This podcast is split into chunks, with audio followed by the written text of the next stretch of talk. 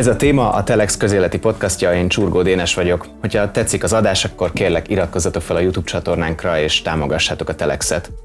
A téma mai adásában az ukrajnai háborúról lesz szó, ami most már lassan két éve zajlik. És bár a globális közvélemény figyelmét most más konfliktusok is lekötik, a háború Európában és Amerikában is belpolitikai viták témája lett, amelyek a harcok alakulására is kihatással lesznek. A háború alakulásáról és Ukrajna nemzetközi támogatásáról beszélünk a podcast mai adásában Rácz Andrással, Oroszország szakértővel, a Budapesti Corvinus Egyetem oktatójával, és Király Andrással, a Telex újságírójával. Sziasztok, köszöntelek titeket a stúdióban. Szia, köszönjük szépen a meghívást. Sziasztok. Első körben arra szeretnének titeket kérni, hogy adjunk egy ilyen harci jelentést, hogyan áll a harc a fronton, mi, mi zajlik Ukrajnában?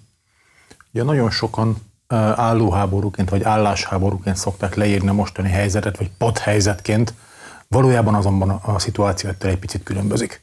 Jelenleg minden front szakaszon az látszik, hogy az orosz erők lassan, tényleg lassan, de, de elég kitartóan nyomulnak előre. Tehát az egész fronton most a szárazföldi harcok tekintetében egyértelműen Oroszországnál van a kezdeményezés. Nyilván az ukrán erőknek jó kiépített állásai, állásaik vannak, nagyon keményen védekeznek, de ezzel együtt a harctéren jelenleg inkább Oroszország akarata érvényesül, mint Ukrajnáé. Tehát egy ilyen nagyon lassú, tényleg néhány száz méter naponta vagy hetente, de egy nagyon lassú, de konstans orosz előnyomulás látszik mindenhol, amíg Ukrajnának a lőszer szűkösségi problémáját nem sikerül megoldani, addig ez várhatóan nem is fog változni. Tehát tartják az ukránok a vonalakat, hadműveleti vagy pláne hadászati léptékű változás nem lesz, de harcászati szinten igenis az orosz hadsereg halad éppen előre. Van ebben egy ilyen ismétlődő dinamika, szóval nem először tartunk itt, és egyébként emlékeim szerint még nagyjából időrendileg is valahogy hasonlóan alakult a helyzet a tavalyi téli harci szezonban Tavaly télen is. körülbelül ugyanez volt. Igen. Hogy ősszel egy ukrán ellentámadás az akkor sikeres volt, arra, hogy a idei mennyire volt sikeres, majd még gondolom ki fogunk térni. De, vagy hát tavalyi most Vagy már. tavalyi, igen. De utána a tél, ez a hosszú fagyott szakasz, ez mintha megint a oroszoknak kedvezne ebbe. Van valami rendszerű, vagy... Ugye szoktuk azt mondani, hogy a háború, mindenfajta háború elemzésénél nagyon-nagyon fontos figyelembe venni a természeti és időjárási körülményeket is a tavalyi előttről tavalyra haladó tél Ukrajnában meglepően enyhe volt. Tehát az a klasszikus január elejétől jellemzően február közepéig tartó időszak, amikor keményre fagy a talaj és újra lehet gépesített műveleteket csinálni, ez tavaly lényegében elmaradt.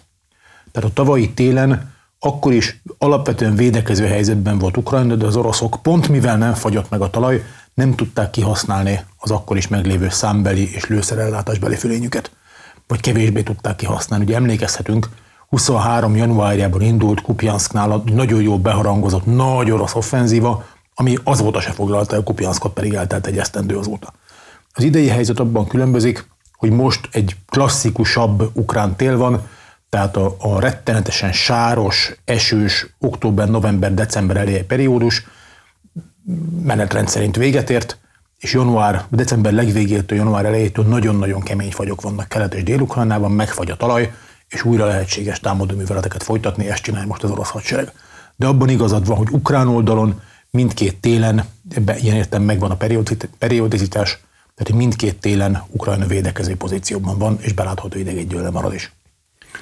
Beszéljünk egy kicsit arról, hogy amiről már utaltatok, hogy ugye az a tavalyi ellenoffenzíva, ez, ez kudarcba fulladt lényegében. Ugye én most nem tudom pontosan, hogy, hogy ö, sikerült-e egyáltalán a, az ellenoffenzíva elejéhez képest akkor most így területeket szerezni, vagy amit, amit az ukránok megszereztek pár száz métereket, azokat most visszaszerzik az oroszok, de mi, mi ennek az oka, hogy, hogy, hogy lényegében kudarcba fulladt ez a kezdetétől fogva kudarcba fulladt ez az ellenoffenzíva? Ugye itt egy picit jelen van az a háború ködenében ismert jelenség, hogy nem látunk bele pontosan az ukrán döntéshozatalba. Tehát, hogy miért történt, ami történt, azt valószínűleg igazán pontosan csak a háború után fogjuk megtudni. Bizonyos dolgok látszanak ezzel együtt. Tehát az ukrán ellenoffenzíva eredetileg kitűzött céljait egyáltalán nem sikerült elérni. Tehát vissza lehet emlékezni, tavaly tavasszal az volt az ukrán narratív, hogy át lehet törni az aporizsiai frontszakaszon az orosz vonalakat, eljutni, Melitopolig eljutni, az Azovi tengerig, talán esetleg a Krímig is. Ehhez képest az első folyamatosan kiépített orosz védelmi vonalat sem sikerült áttörni, csak beékelődni, és ott el is akadt az egész művelet tavaly tavasszal, vagy tavaly ősszel, bocsánat. Azóta az oroszok ezt a beékelődést elkezdték felszámolni, valamekkora területek még vannak ukrán kézen, Robotine és Verbove is, de ezek ilyen nagyon pici falvak. Tehát néhány tucat négyzetkilométerre beszélünk, területi értelemben tehát az ellenoffenzíva kudarcos volt. Olyan értelemben sikeresebb volt, hogy rettenetes mennyiségű orosz katonát sikerült semlegesíteni. Tehát az orosz haderőnek olyan vesztességet okozott az ukrán ellenoffenzíva, hogy amikor végleg elakadt az ukrán támadás, akkor már a roboténei szakaszon az, leg, az orosz haderő leges legelitebb alakulata, ugye a 76. Pszkovi Gárda légideszant hadosztály katonái védekeznek, vívnak lövészárok harcot, mert már őket kellett bevetni, hogy stabilan tudják tartani a frontot, de végül sikerült stabilan tartani a frontot. Tehát okozott vesztesség tekintetében sikeresebb volt az ellenoffenzíva, területi értelemben teljes kudarc. Azt, hogy miért történt, amit ö, biztosan el lehet erről mondani, az két dolog. Egy, az ukrán haderő nem volt felkészülve arra a hadviselésre, amit folytatni próbált. A tavasztól kezdve voltak komoly kérdőjelek arra vonatkozóan, hogy a nyugati kiképzés az valójában mennyire tudta átalakítani az ukrán haderőt. Tehát egyrészt az ukrán haderő felkészültségével voltak problémák, másik oldalon pedig mindenki, érdekes módon a nyugatiak is, alábecsülték az orosz védelmi vonalak erejét. Az, hogy ez pontosan hogyan történhetett, kinek milyen hírszerzési információi voltak, mennyit osztottak meg ebből az ukránokkal, az ukránok mennyit osztottak meg a nyugatiakkal, ki mit hitt ebből az egészből, ezt csak a háború után fogjuk megtudni, de az, hogy brutális meglepetés volt az orosz védelmi vonalak ereje, ez talán, ez talán a másik fő, fő oka kudarcnak. Ebben egyébként, tehát ebben egyébként számomra az volt a nagyon meglepő, hogy a nyugati katonai irodalomban, hogyha valamiben mindig is nagyon elismerőek voltak az orosz doktrináról, az az, hogy az orosz védekezési doktrina az egy nagyon kitalált dolog ugye ellennyomásokra épül, valójában a védekezésük is egy támadó jellegű az orosz doktrina szerint, és nem véletlen, hogy a NATO-nak az áttörési doktrinája az egy nagyon összetett, nagyon bonyolult, nagyon összehangolt, összharerő nemi művelet sor, amit, és és hogy utána közben, mintha elfelejtették volna ezt, hogy most a létező legösszetettebb műveletet várjuk el attól az ukrán hadseregtől, ami kapott mondjuk egy 8 hetes gyors talpaló kiképzést. Igen. Ez miért? Hogy alakulhatott ez így? Az egyik lehetséges magyarázat, de ez tényleg olyasmi, amit igazán pontosan csak a háború után fogunk látni. Az ukrán katonai felsővezetés rendkívül jó képzett és tapasztalt parancsnokokból áll. Tehát a rendszer legteteje, Zaluzsnyi főparancsnok és körülötte a vezérkar, ott már nincsenek szovjet gondolkodású figurák, ezek ö, még ugye a poszt-szovjet Ukrajnában tanult, de már nyugaton továbbképzett 8-10 éves harci tapasztalattal rendelkező tisztek, főtisztek, ugye 14 óta megy a háború, tehát ők nagyon pontosan ismerték a saját haderők képességeit. Nagyon furcsa lenne, hogyha Zaluzsnyi környezetében nem tudták volna, hogy ez a haderő nincs kész egy ilyen komplexitású műveletre. Ugyanakkor viszont a politikai felsővezetés, Zelenszky elnök, Jermák, ugye az elnök adminisztráció vezetője, és a kormány számos tagja nagyon erősen ragaszkodott hozzá, hogy már pedig az ellentámadást, hogy meg kell csinálni, hogy valami sikert fel lehessen mutatni. Az egyik magyarázat arra, ami történt, hogy a katonai vezetés, a politikai vezetés szándékait teljesítve megindította az ellentámadást, és ugye ha visszaemlékszünk, ugye tavaly június elején indul az ellentámadás, és az ukránok két-három hét után azonnal megváltoztatják a harcászatukat két-három hétig próbálkoznak gépesített áttörésekkel. Nem volt ebben, nem, ez nem okozott akkora veszteséget ukrán oldalon, mint az orosz propaganda szeretné mutatni, de ezzel együtt azért fájdalmas volt. És két-három hét után rájönnek, hogy ez nem megy, és átállnak egy sokkal lassabb, fokozatosabb, a meglévő erősséget jobban kihasználó az ellenfélek inkább a felőrlésére alapuló hadviselésre, ami viszont ugye alkalmatlan arra, hogy nagyobb területeket szerezzenek meg. Tehát itt az az első két-három hét, amikor klasszikus manőverező hadviselésre próbálkoztak. Az, hogy itt mi volt az ukrán belső gondolkodás, én erre leszek majd nagyon kíváncsi. Takács Márk századosnak van ez a megfejtése, és ő ugye eredendően lövésztiszt, tehát nagyon pontosan tudja, hogy miről beszél, hogy lehetséges, hogy az ukrán katonai vezetés ezt a két-három hetet használta fel arra, hogy kerül, amibe kerül alapon, de meggyőzze a politikai vezetést arról, hogy nem, itt nagy áttörést nem lehet csinálni, egyszer még nem vagyunk erre készen. De mondom, ez a háború után fog kiderülni. Azt el tudjátok mondani egy kicsit, hogy, hogy itt, itt pontosan mire kell gondolni, amit mondtál, hogy ez a beáll, ez az ilyen lassú, felörlő harc, hogy itt mit zajlik akkor a, ott a fronton, tehát hogy mit, mit kell elképzelni lényegében. Ugye tapasztalat úton derült ki, hogy ez, tehát ez a harctér, ez olyannyira telítve van szenzorokkal, érzékelőkkel, tényleg elektronikai hadviseléstől kezdve megfigyelő drónokon át egy csomó mindenig, hogy nem lehet rejtetten jelentősebb erőcsoportosítást csinálni. Egyszerűen fogalmazva nem tudsz felsorakozni zászlónyi, vagy ezrednyi, vagy dandárnyi erőkkel is neki menni meglepetésszerűen az ellenségnek, mert az ellenség téged a csapat összevonás legelején már érzékel. Azok a kezdeti viszonylag, tehát azok sem voltak nagy erők egyébként, én egy-két század, maximum egy zászlóanyi erővel próbálkoztak az ukránok egyszerre egy helyen áttörni az orosz vonalakat, de kiderült, hogy ez sem megy. És utána ennél kisebb erőcsoportosításokkal próbálkoztak, tényleg század, néha csak szakasz erővel egy-egy orosz, egy-egy orosz állást elszigetelni, egy-egy orosz állást kiiktatni. Ha az megvan, akkor a stabilizálni a pozíciókat, menni tovább előre, de hát ugye az is kiderült, hogy az oroszok tényleg minden egyes fasort megerődítettek. A tapasztalatból derült ki, hogy megvannak a drónokra alapuló légifelderítésnek a korlátai. Tehát az volt ilyen interjú késő ősszel, azt hiszem, hogy a Szirszki de ezt meg kell nézni, hogy ő elmondta, hogy őket is meglepte, hogy olyan helyeken is voltak orosz állások, sőt az egyes állásokat összekötő alagutak is, amiről nekik fogalmuk sem volt a támadás megtervezése során. Tehát amit te itt mondtál, hogy mindenki tudja, hogy a szovjetek és ugye az oroszok is védekezésben biztosan nagyon jók, érdekes módon ez meg tudta lepni az ukránokat. Tehát itt a, a igazából június végétől kezdve november végéig, november közepéig, amíg kimondják, hogy ez, ez nem sikerült, ezt abba kell hagyni, Ukrajna nagyon-nagyon pici erőkkel próbált egyszer nagyon kis területeken előre haladni, néhány tucat méter, néhány száz méter legfeljebb. És ez is összességében pár tucatnyi négyzetkilométer felszabadítását eredményezte, minimális méretű településekkel. Tehát tényleg ilyen, ilyen tanyacsoportokról, meg pici falvakról beszélünk. Ennek egyetlen járulékos haszna volt, mindenki rengeteget mert tanult Zaporizsia megye földrajzáról. Mert korábban sosem hallott nevű települések voltak a hírekben hónapokig.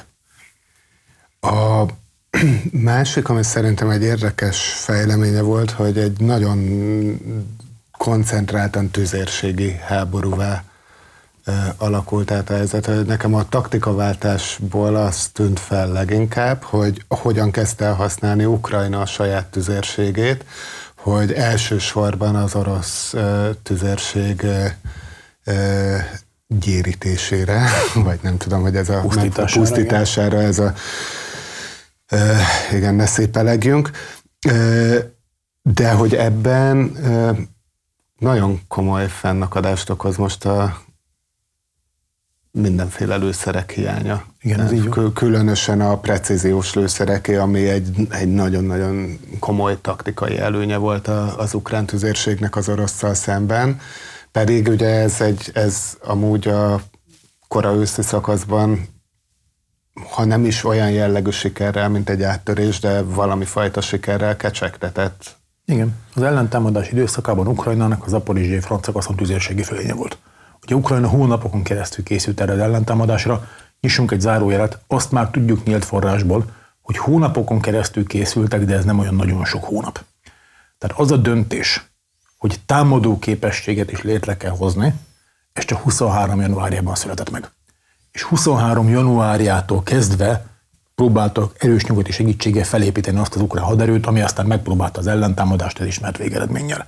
De ezzel együtt hónapokig gyűjtötték, csoportosították a lőszert, és ezt azt eredményezte, hogy ott akkor 23 nyarán és kora őszén az aporizsiai fronton az ukrán tüzérség fölényben volt. Ez hozzájárult ahhoz, amit mondtam az előbb, hogy nagyon komoly vesztességet okoztak az oroszoknak.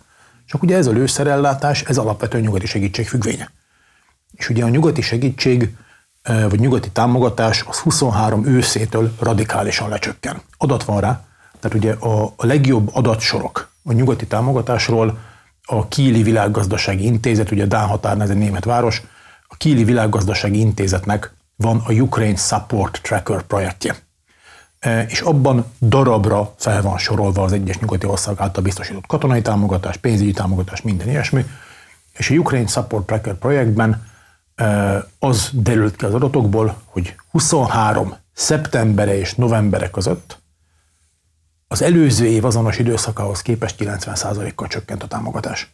Tehát Ukrajna sokkal-sokkal kevesebb pénzt, illetőleg fegyvert és lőszert kapott, mint akár csak egy évvel korábban is. És ha, tehát nyugati támogatás nélkül, ha teljes mértékben megszűnne a nyugati támogatás, Ukrajna hónapokon belül elveszíti a háborút, de lehet, hogy heteken belül.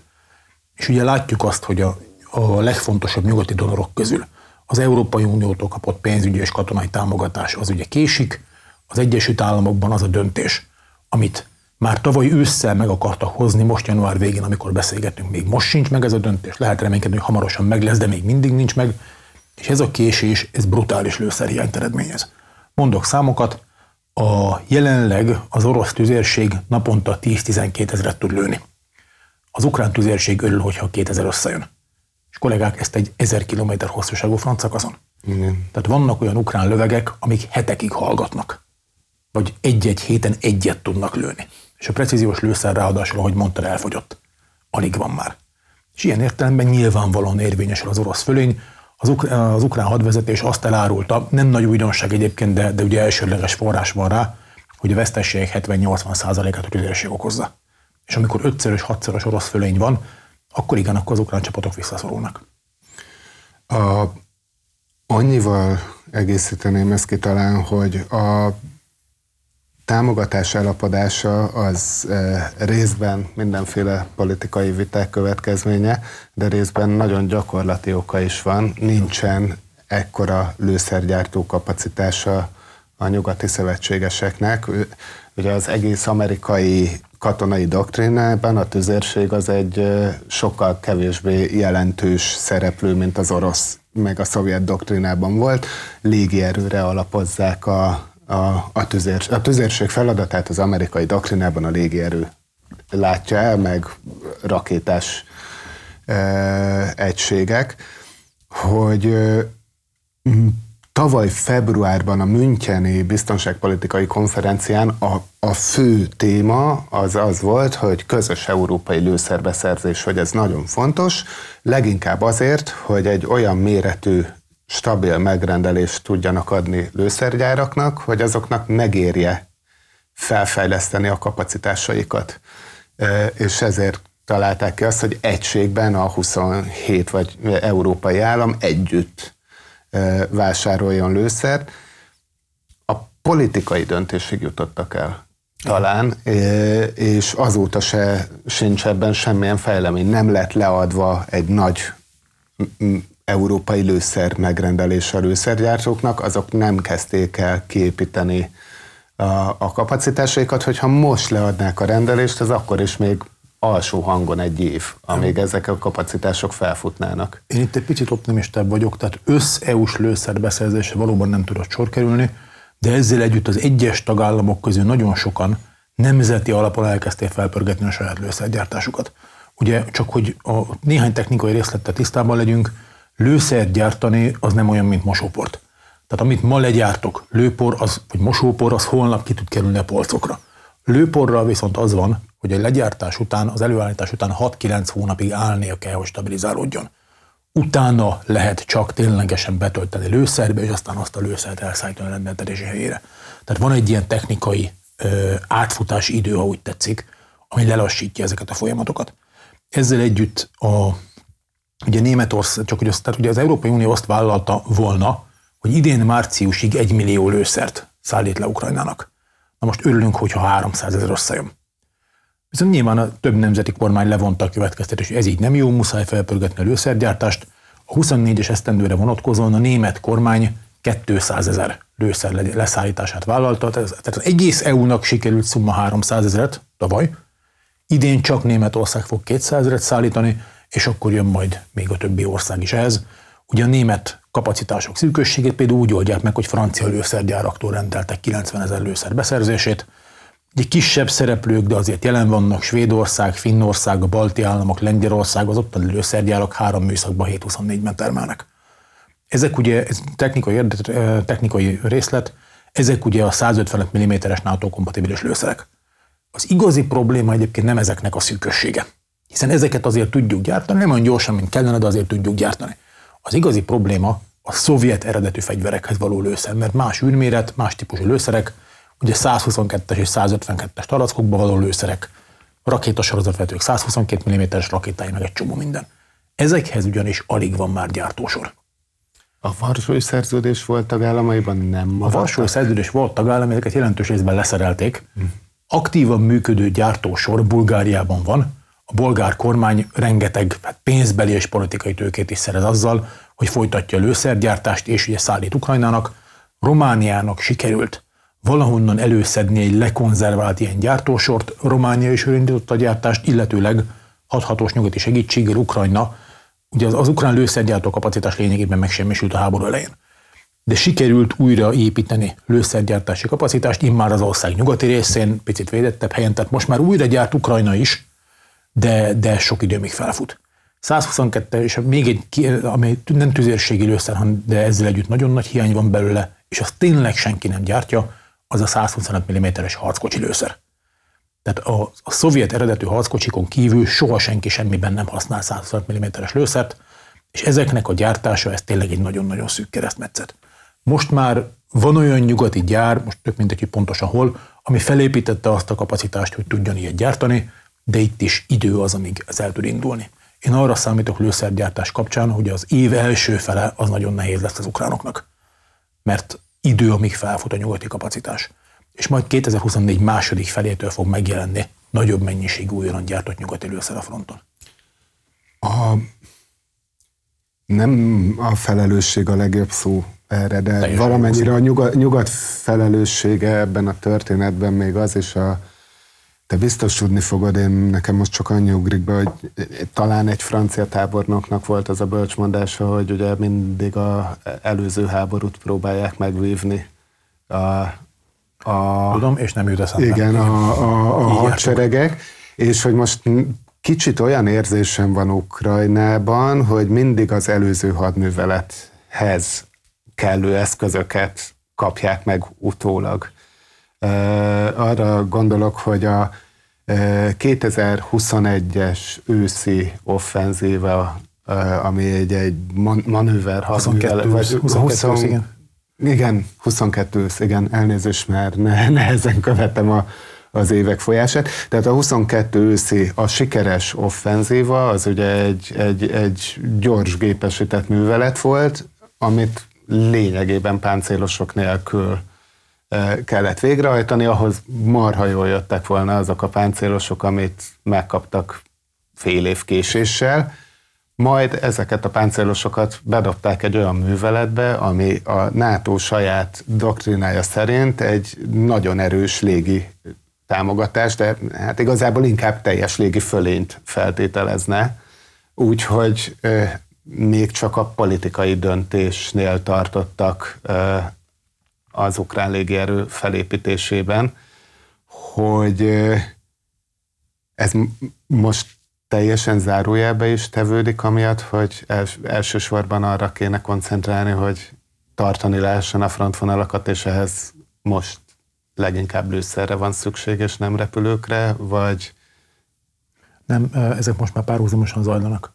Tehát zajlik az ukrán pilóták és kiszolgáló személyzet felkészítés az F-16-osokra, 2024 második felében fognak az első F-16-osok megérkezni, nagyobb számban évvégén vagy jövő, éve, jövő év elején. És ez, tehát ez, ez, ez a track ez zajlik, csak ugye ez nagyon, nagyon hosszú idő, tehát a, ahhoz, hogy az ukrán pilóták, hogy egyébként kiválóan képzettek, és ugye jelentős harci tapasztalatuk van. Ez viszonylag kevés NATO ország légierejéről mond, mondható el, hogy aktuális harcban vettek, tényleg konkrét harcban vettek részt, de az ukrán pilótákat először például meg kell tanítani angolul és nem a középfokú angolról beszélünk, hanem a rádión, harci helyzetben is meg kell tudniuk érteni az angol nyelvű utasításokat. Ez fél-háromnegyed év. És miután a nyelvi képzés befejeződött, utána lehetett csak elkezdeni ténylegesen a, a, tényleg a repülőgép használatára való felkészítést. Zajlik, csak lassú. Tehát itt e, e, erre is igaz az, hogy 24 második felében lényegesen jobb lesz a helyzet, mint most az év első hónapjaiban. És közben a lőszergyártás felpörgetésével ugyanaz van, a nehéz fegyverzet gyártásának felpörgetésével szintén ugyanaz van, mert ugye Európának nem csak a lőszer, betározott lőszerkészletei fogytak el, soha senki nem gondolta tíz évvel ezelőtt, hogy nagy léptékű háború lesz a kontinensen. Tehát, hogy millió számra kéne tüzérségi lőszereket gyártani. De nehéz fegyverzette ugyanez van. Tehát azok az eszközök, amiket elkezdtünk szállítani Ukrajnának, ezeknek újra kell indítani a gyártását, hiszen a harci vesztesség miatt ezek az eszközök fogynak. Ugye Franciaország ebben elég jó teljesít, ugye a fronton nagyon-nagyon jó szereplő Cézár őnyáró lövegek, azok beváltották hozzáik fűzett reményeket, de hát vannak nyilván harci vesztességek. A francia kormány most közölte, hogy azt hiszem, hogy egy tucatnyi Cézárt azt le tud gyártani saját erőből, ezt átadja az ukránoknak, további 40 valahány darabot szintén le tudna gyártani, csak ehhez kell finanszírozás. Úgyhogy akkor kérik a szövetségeseket, ugye Rámsteini találkozók erről szólnak, hogy például ezeknek az eszközöknek a finanszírozását dobják össze a szövetségesek. Ez is meg lesz, csak, csak idő. Tehát rettenetesen el van késve Európa, tehát szerintem mondta az előbb, hogy a felelősség nem jó szó, de hogy nem, teljesen jó szó. A, ha megérkezik az ukrán légierő, az tud döntővé válni? És nagyon sajátos a légiháború Ukrajnában, hogy a logika az diktálná, hogy az oroszoknak az első pillanattól fogva totális légifölényben kellett volna lenniük, ehhez képest a mai napig nagyon visszafogottan tudják csak használni a saját légierejüket. Én légierőz sem értek annyira, mennyire szeretnék. Amit hiányolok a nyugati diskurzusból, ugye az F-16-os a harci repülőgép az egy platform. De hogy ehhez milyen fegyverzet fog tartozni, ezt a fegyverzetet kiadja át, milyen számban, mikorra tanulják meg az ukrán pilóták használni, ezekre egyszerűen nincs szó nyilvános forrásokban, vagy pontosabban azokban a nyilvános forrásokban nincs szó, amiket én ismerek. Tehát ehhez azt hiszem, hogy hasonlóan, ahogy a szárazföldi harcokhoz érdemes, ugye említettem Takács századost az előbb, olyas valakit megkérdezni, akinek ténylegesen ez a szakmája, lehetséges, hogy a légierő kapcsán is érdemes volna akár a közszolgált egyetem hadtudományi és honvéd képzőkarára keresni valakit, vagy, vagy egykori pilótákat, akik ezt ténylegesen jobban tudják, mert nekik meg az a szakmájuk. Nem tudom megmondani, csak két dőjelet látom, önmagában a repülőgép biztosan nem tesz csodát. Ez majd a rászeret fegyverzettől függ, de, de ezt nem tudom megmondani. És ugye nem csak a lőszer fogy, hanem egyre inkább a, a politikai támogatottság, meg, meg akarat, hogy, hogy akkor most a nyugat finanszírozza ezt a háborút. Ez hogyan alakul? Ugye most lesz az Európai Tanácsnak február 1-én egy ülése, ahol ez megint téma lesz. Itt mi, mi dőlhet el, meg mi a helyzet? Én egy kicsit az amerikai helyzettel vagyok. Én nem azt mondom, hogy jobban képben, mert nem értem. Tehát papíron kétpárti támogatottsága van Ukrajnának.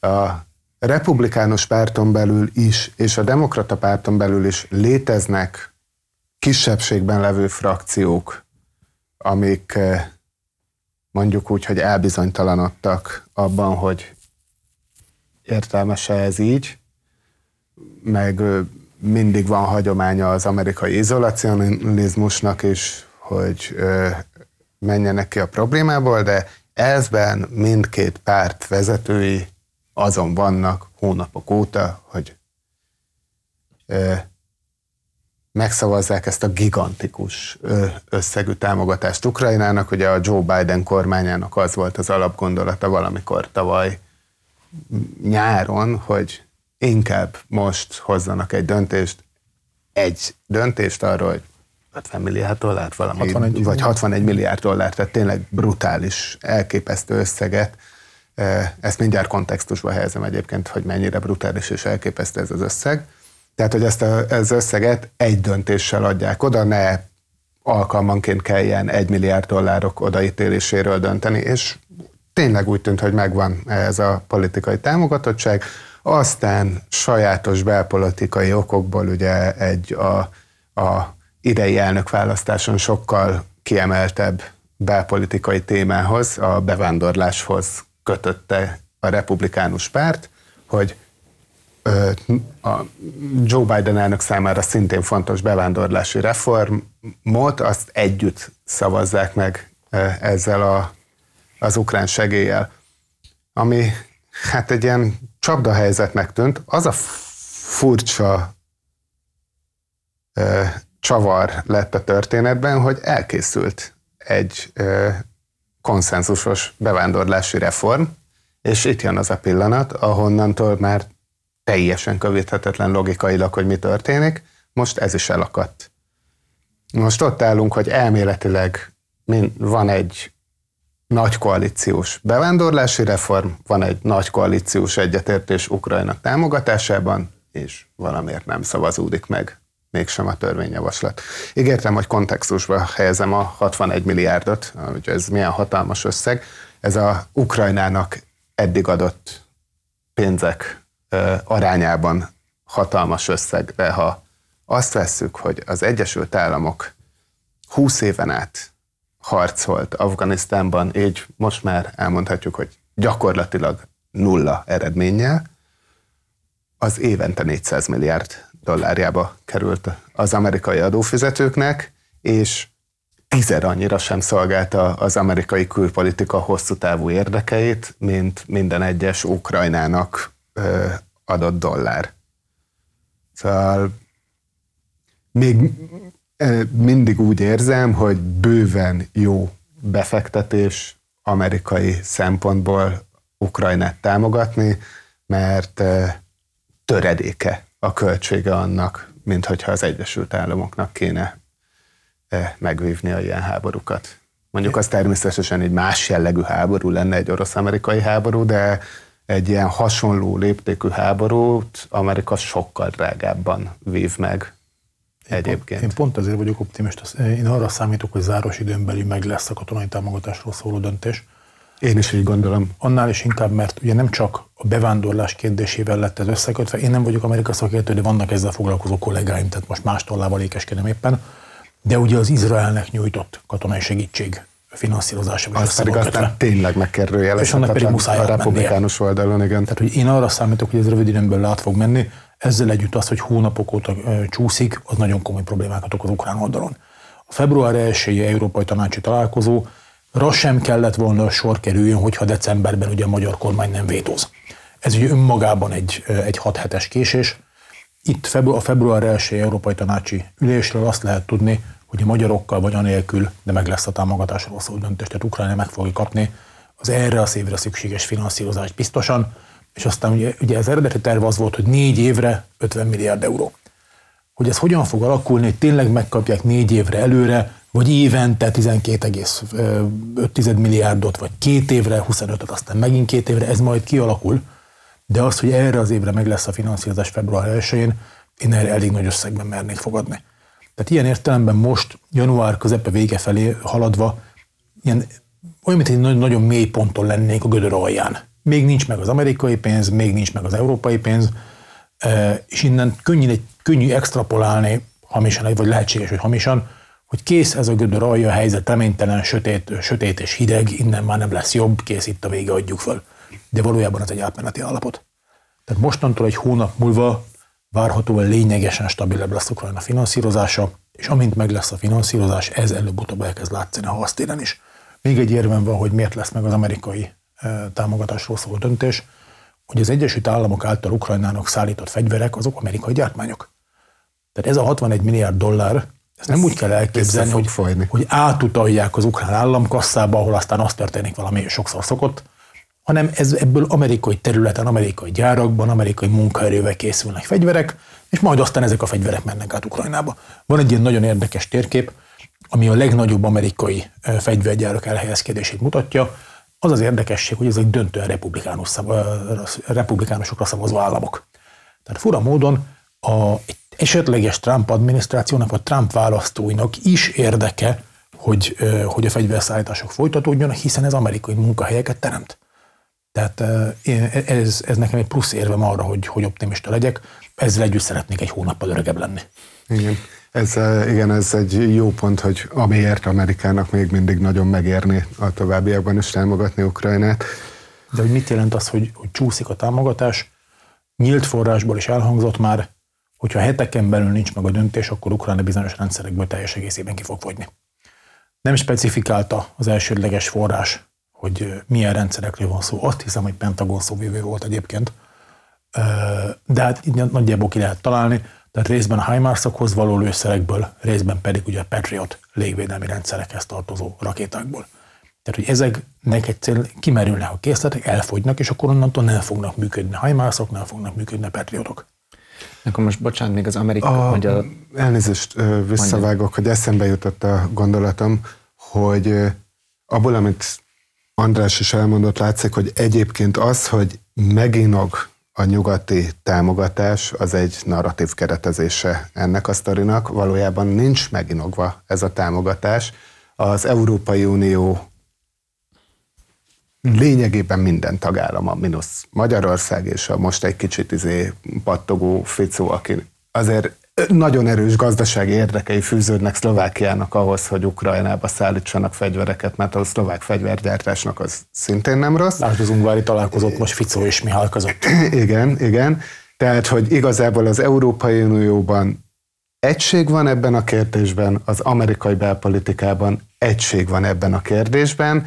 Van ez a furcsa technikai akadozás, bele lehet dobni egy csavarhúzót a fogaskerekek közé, amivel egyébként tulajdonképpen Orbán Viktor legfeljebb annyit tud elérni, hogy egy kicsit drágább lesz a többi Európai Uniós országnak Ukrajnát támogatni, mert nem tudnak EU-ként felvenni hitelt, hanem tagállamonként kell azt felvenni, aminek nagyobbak a költségei, de megakadályozni nem tudják még a lehet, hogy ez egy kicsit erős lesz, de mondjuk így, hogy Oroszország szövetségesei nem tudják megakadályozni nyugaton a, ezt a támogatást. Ilyen szempontból nincs el bizonytalanodás a, a nyugaton. Olyan szempontból látszik talán valami, hogy, hogy ugye az Egyesült Államokban ugye a Trump szavazók vagy Trump támogatók között egyre népszerűtlenebb az, hogy, hogy ugye rengeteg pénzt öljenek bele, nyilván nekik, ők nem tudják, hogy amit te mondtál, hogy az afgani, afganisztáni háború mennyibe került.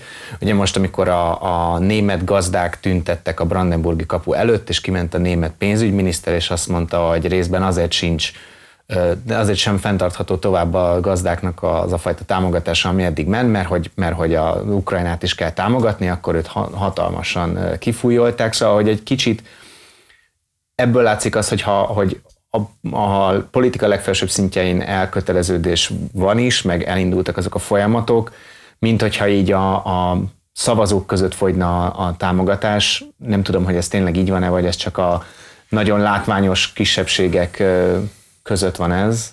Ugye erre van adat. Mm. És ugye a, a, egy, tehát egy, egy gazdatüntetést egy gazdatüntetés a gazdák véleményéről árul el valamit. Tehát ezt úgy extrapolálni, hogy ez a német társadalom egészének a véleménye lenne, ez, ez valószínűleg nem megalapozott. Amit tudunk, ugye az Európai Unió statisztikai szolgálata, a Eurostat, a, a, a Eurobarometer felmérésekben rendszeresen méri az európai társadalom attitűdjét, többek között Ukrajna támogatásával kapcsolatban is. És ugye okosak, tehát nem egy kérdést tesznek föl, hanem felteszik, hogy ön egyetért az, hogy az Európai Unió támogassa Ukrajnát, humanitárius segítséggel, menekültek befogadásával, pénzügyi támogatással, szankciókkal és fegyverszállításokkal, aztán ez az ötféle kérdés van. És ezt 2022. február, nem február, nyilván márciusban kezdték, de nagyjából két éve ezt rendszeresen mérik. És az látszik, hogy minden egyes támogatási területen bőven abszolút többsége van még annak, hogy támogassuk Ukrajnát. Minden területen csökken egyébként.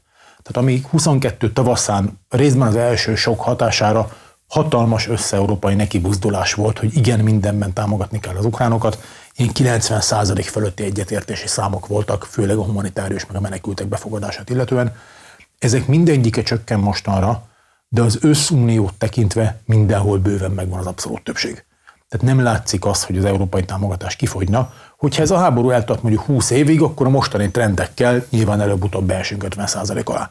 De egyelőre a legalábbis, hogyha a Eurobarométer felméréseknek hinni lehet, én szoktam azért, itt nem, nem kell attól tartani, hogy, hogy döntően kifogyna a támogatás. És ráadásul olyan fura esetek vannak, van, tehát uh, például a bolgár és a görög társadalom az, ahol a fegyverszállításoknak nincs támogató, nincs abszolút többsége. Tehát a, a, nem emlékszem pontosan, valami ilyen, ilyen szám derenk, hogy volt pillanat, amikor a bolgár társadalomnak csak 46%-a támogatta azt, hogy Bulgária fegyvereket szállítson Ukrajnának. Bulgária ettől még vidáman szállít fegyvereket Ukrajnának, sőt, különösen a háború elején a bolgár szállítások kult szerepet játszottak abban, hogy Ukrajna versenyben tudott maradni. Tehát még arra is van példa, Görögország ugyanez egyébként, és érdekes módon a szerb fegyverek jelentős része is Görögország, illetve Bulgárián keresztül megy Ukrajnába. Bizony, Szerbia szállít fegyvert Ukrajnának. 120 mm-es aknavető gránátokat például. Tehát a görög társadalomban sem népszerű az, hogy az Unió fegyverrel támogassa Ukrajnát, ezzel együtt a görög kormány fegyverrel támogatja Ukrajnát. Ahova ezt ki akarom futtatni, időnként, ha valami a közvéleményben nem annyira népszerű, rövid távon ezen, ezen még demokratikusan választott kormányok is át tudnak lépni. Ugye ez a különbség a rövid távú populizmus meg a hosszú távú stratégiai felelősségvállalás között. Mm. Az egész szel az az érzésem, hogy ugye nagyban a narratív keretezés határozza meg a, a, azt, hogy hogyan értelmezzük, és ebben az orosz titkos szolgálatok sokkal hatékonyabbak az európai társzerveknél. Nagyon jól működik az orosz információs hadművelés abban, hogy felnagyítsa ez, ezt a bizonytalanság érzetet én sem érzem még valósnak azt, hogy kifulladt volna a, a nyugati támogatás, vagy a, a hajlandóság a támogatásra. Eljuthatunk eddig a pontig. Nagyon hosszú lesz ez a háború. Ezt tulajdonképpen mi sose titkoltuk a eddigiekben sem, hogy ez nem egy, nem egy rövid háború. Idén egyelőre semmi arra utaló jel, jelzés, információ nem volt, hogy bárki áttörést várna. Igen. Szóval idén tervben sincsen az, ami tavaly legalább még tervben volt.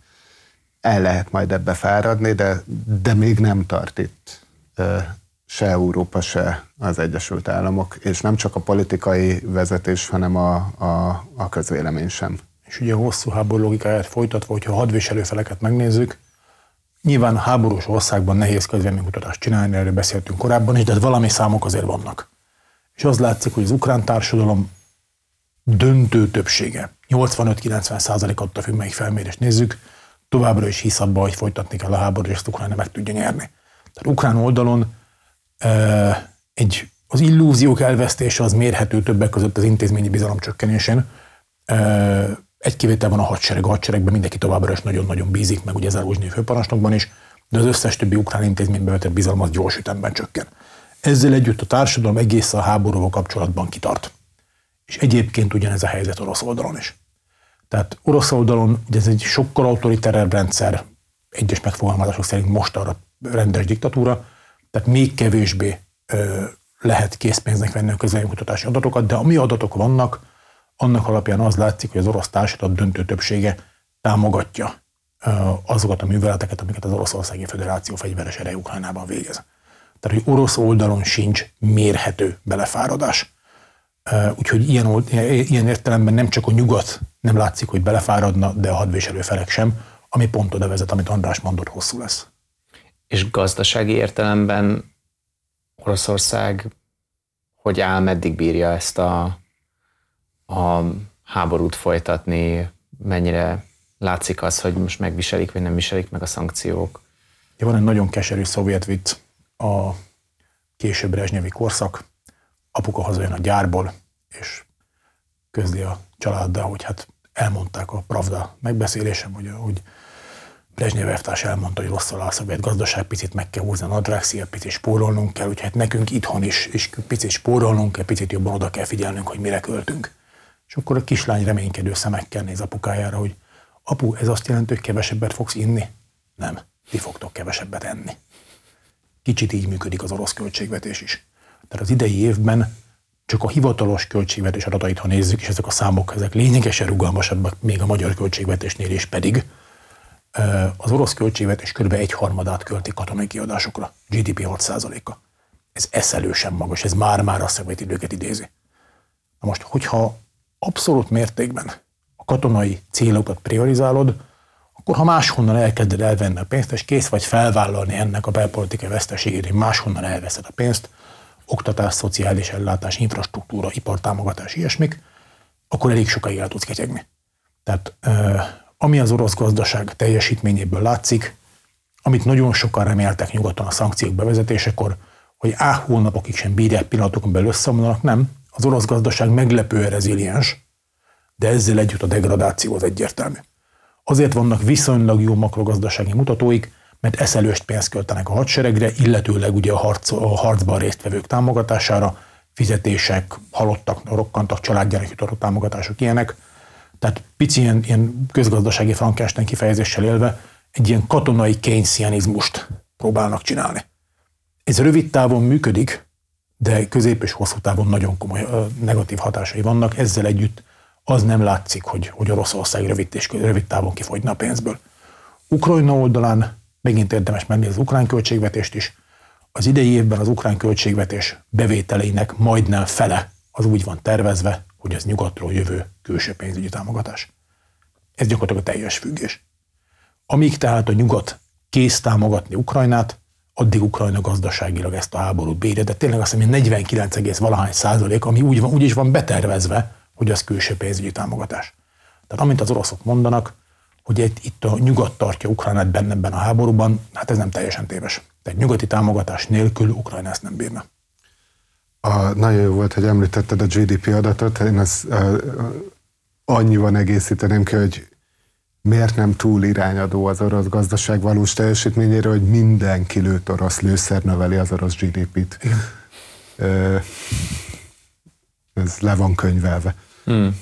Tehát ennek a katonai kenszianizmusnak rengeteg korlátja van többek között ezek is. Mm. Bendázsevszki Anton is írt erről nem, nem olyan régen, az Economos Intézet igazgatója, hogy hogyan kell értelmezni az orosz katonai költségvetés számot, és hogyan hat az orosz gazdaságra. Tehát ha makroszámok tulajdonképpen elég jól néznek ki, de egy picit mélyebbre megyünk, mondjuk fogyasztói kosár, meg hasonlók, ott, ott sokkal kevésbé derűs a kép. De ezzel együtt ez degradáció felé megy, nem valamiféle összeomlás felé. De akkor ez azt jelenti, hogy az orosz társadalom lényegében elfogadja ilyen ideológiai alapon, hogy akkor most, most rosszabbul fogunk élni, de... Hmm, nem is feltétlenül ideológia, szerintem ezer éves történelmi tapasztalat alapon. Nem biztos, hogy ez vagylagos, mind a vagy, kettő. Igen, vagy hát végül is itt arról van szó, hogy lecserélik a... Tehát van egy csere abban, hogy akkor nem a német parizert veszem meg, hanem az oroszt. És ugye azt tegyük hozzá, hogy a 2000-es évek. Oroszországban példátlan gazdasági növekedést hozott. Tehát Eszbíró Zoltán szokott erről beszélni, aki ezeket sokkal jobban tudja, mint én valaha is fogom, hogy a 2000-es években olyan növekedés volt Oroszországban, hogy elsősorban az orosz vidék az olyan jól élt, mint az ország 600 éves története során sose. 13 volt az utolsó év, amikor még növekedésben volt az orosz gazdaság, 13-tól kezdődik a stagnálás. Tehát nem, nem a háború 14-es kezdete egy évvel korábban már, de egy elég magas bázisról indul ez a degradáció. És ugye az orosz gazdaságnak is volt 10 éve alkalmazkodni, 14 22-ig igazán fájdalmas szankciók azért nem voltak. De hát lehetett sejteni, hogy előbb-utóbb, hogyha eszkalálódik a helyzet, akkor nyugat további szankciókat fog bevezetni. Az orosz gazdaságot, akik makroszinten irányítják, a Nemzeti Bank, a pénzügyminiszter, a gazdasági miniszter, ezek nagyon jó képzett szakemberek. Ezek vérprofik. Makroszinten képesek stabilan tartani a rendszert. Ennek az orosz lakosság például az inflációban fizeti meg az árát meg a rubel-dollár árfolyam elszállásában. Hát a háború előtt 31 néhány, dollár, 31 néhány rubel volt az árfolyam. Most arra az időnként 90 környékén van. Költségvetés 80 valamennyibe tervezték. Ugye, ha valaki olajat exportál és dollárért adja el, az rengeteg rubelt kap érte. De az átlag Ivan Ivanovics, aki mondjuk nyugati autója van, és ez nyugati alkatrészt kéne vennie, ott már sokkal több rubert kéne fizetni egyetlen dollárért. Hmm. Tehát ez is az, az orosz lakosság életszínvonala is degradálódik. Többek között ugye az árfolyam elszállása miatt. De azonnali összeomlás az, az nem látszik. Ilyen helyi szintű tiltakozások vannak, ugye most Baskíriában zajlik valami hasonló, de ott is a háború az, az csak egy áttételes ok. És ráadásul az orosz rezsimnek rengeteg eszköze van arra, hogyha bármilyen kiterjedtebb társadalmi tiltakozás lenne, azt kezelje. Kemény vagy, vagy még keményebb eszközökkel. A harci eseményekre visszatérve egy kicsit, így az adás vége felé, András, te magad is írtad, hogy ugye bár az ellenoffenzíva az, az, az kudarcos volt, azért az ukránok sikereket tudtak elérni a Fekete-tenger térségében, illetve arról is egyre több hírt lehet olvasni, hogy Oroszország területén robbannak fel dolgok, amiket az ukránok hol azt hiszem, hogy hivatalosan sose vállalnak el, csak nagyon helyeselnek, és, és, és minden jelét mutatják annak, hogy ezek, ezek ők voltak. Ezek, ezek a sikerek, vagy ezek a, ezek a támadások, ezek, ezek mit mondanak el nekünk, és ezek mire vezetnek? Ugye ezek az orosz területek mélyén, vagy az orosz területek mélységében végrehajtott dróntámadások, ezek már az ukrán hadipar innovációi. Tehát az elmúlt két esztendőben Ukrajna képes volt nagy számban kifejleszteni és gyártani olyan drónokat, amelyek 800 1000-1200 kilométeres távolságokat képesek megtenni.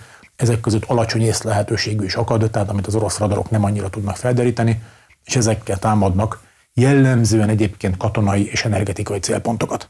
Vannak szimbolikusabb támadások, ugye Moszkva elleni támadások azok ilyenek, ott majdnem minden ilyen támadás úgy végződik, hogy a beérkező drónok azok beleütköznek az orsz, a, a, a város délnyugati részén, a Moszkva City negyednek a felhőkarcolóiba, de ezeknek a támadásoknak há, alapvetően három célja van ukrán oldalról. Az egyik nyilván a pszichológiai nyomásgyakorlás. Tehát az orosz lakossághoz is elvinni a háborút. Nyilván néhány drón 40-50 kg-os robbanó töltette nem fogja megváltoztatni az orosz hadigépezet működését. De ezzel együtt kényelmetlen, tehát Moszkvát légi támadás utoljára a második világháborúban élte, érte. Ehhez képest az ukránok ezt meg tudták valósítani. Az első a pszichológia hatás. A második, különösen az olajlétesítmények és hadipari létesítmények támadásánál, fegyvergyárok, katonai repülőterek ilyenek, ezek konkrét hatást gyakorolnak arra, hogy az orosz hadigépezet mennyire tud működni, mennyire zavarta üzemanyagellátás.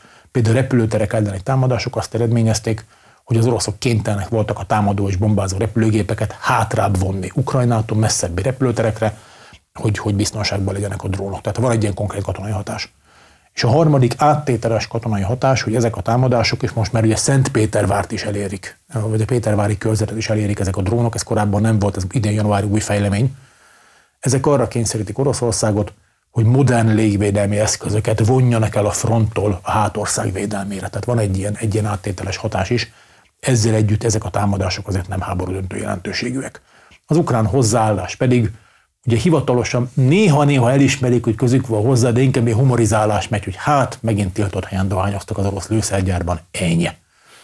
Annyi, annyi érdekesség van a háború elejéhez képest, ugye visszaemlékszünk a Belgorod elleni első támadásokra, amit ugye az ukrán oldalon harcoló orosz állampolgárokból álló ilyen hivatalosan önkéntes formációk hajtottak végre, ezek valójában az ukrán reguláris haderő részei, tehát semmiféle önkéntes, vagy semmiféle irregularitás ebben nincsen.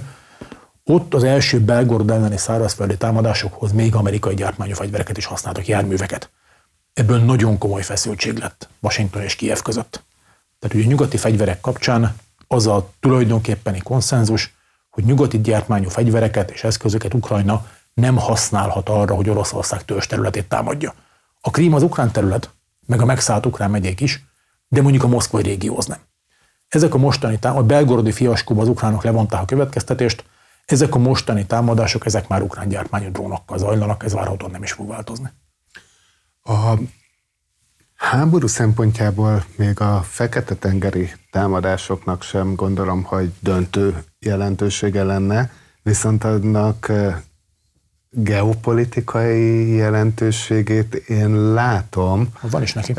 Annyiban, hogy ugye Oroszországnak mindig is egy ilyen nagyon komoly erőkivetítési hátránya volt, hogy a, nincs igazi mélytengeri flotta, illetve van, csak nincs kiárata a, a, a világtengerekre és, és Ukrajna most tulajdonképpen egy haditengerészet nélküli ország teljesen bezárta ezt az orosz flottát, és azért mondom, hogy a, a háború szempontjából talán nem döntő, de Oroszország geopolitikai nagyságának a korlátait nagyon megmutatja.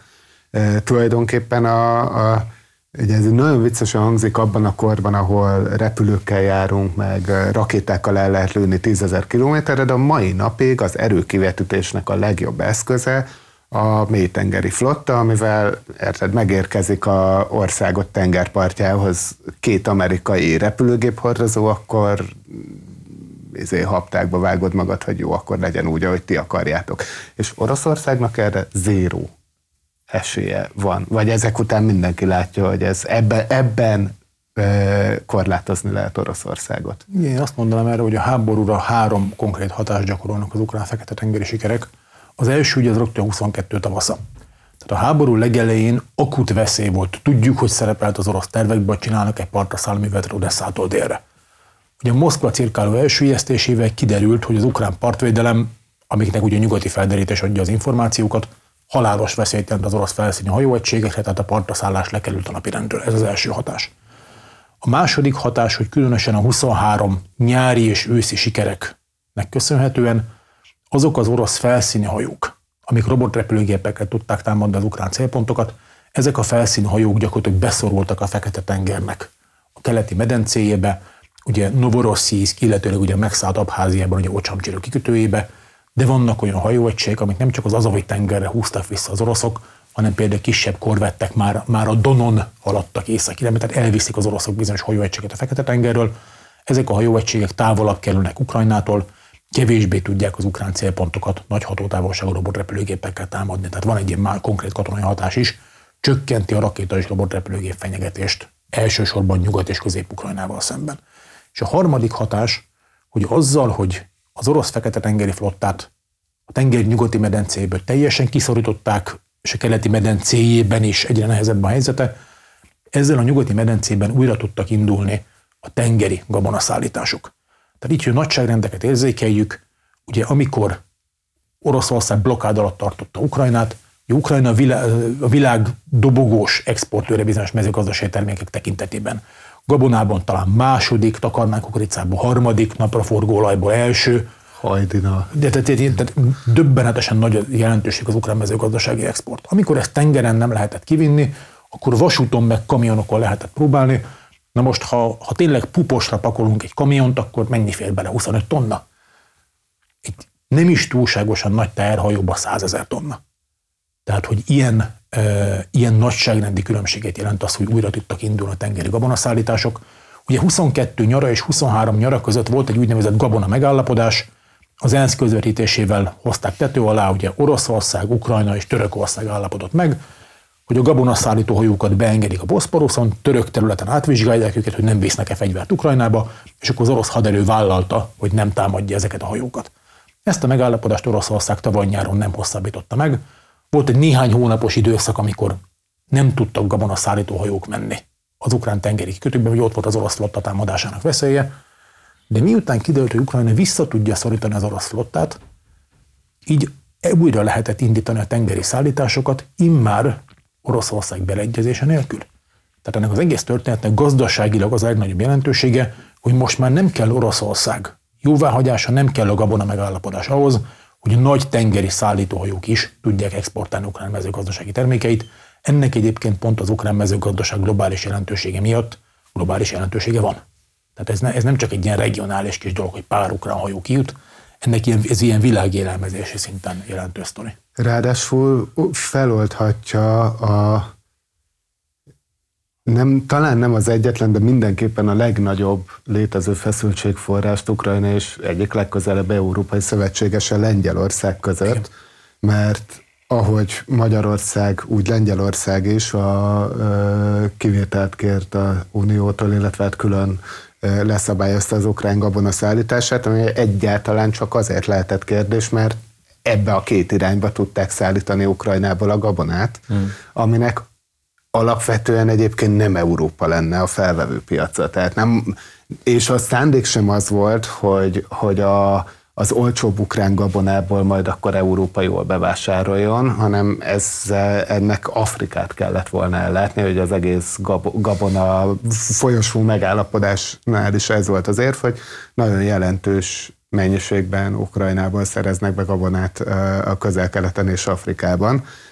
Ez, ez a, ezzel, hogy a tengeri szállítás újra megnyílik, ez a gabona újra elérheti ezeket a piacokat, és nem kell Európán átszállítani. És ami nem köt ki mindenféle rejtélyes módon a lengyel, meg a magyar, meg a szlovák igen. piacon. Igen, igen, igen, igen. igen. Szóval, hogy ez ebből, egy, egy ilyen politikai feszültség oldására is alkalmas. Igen.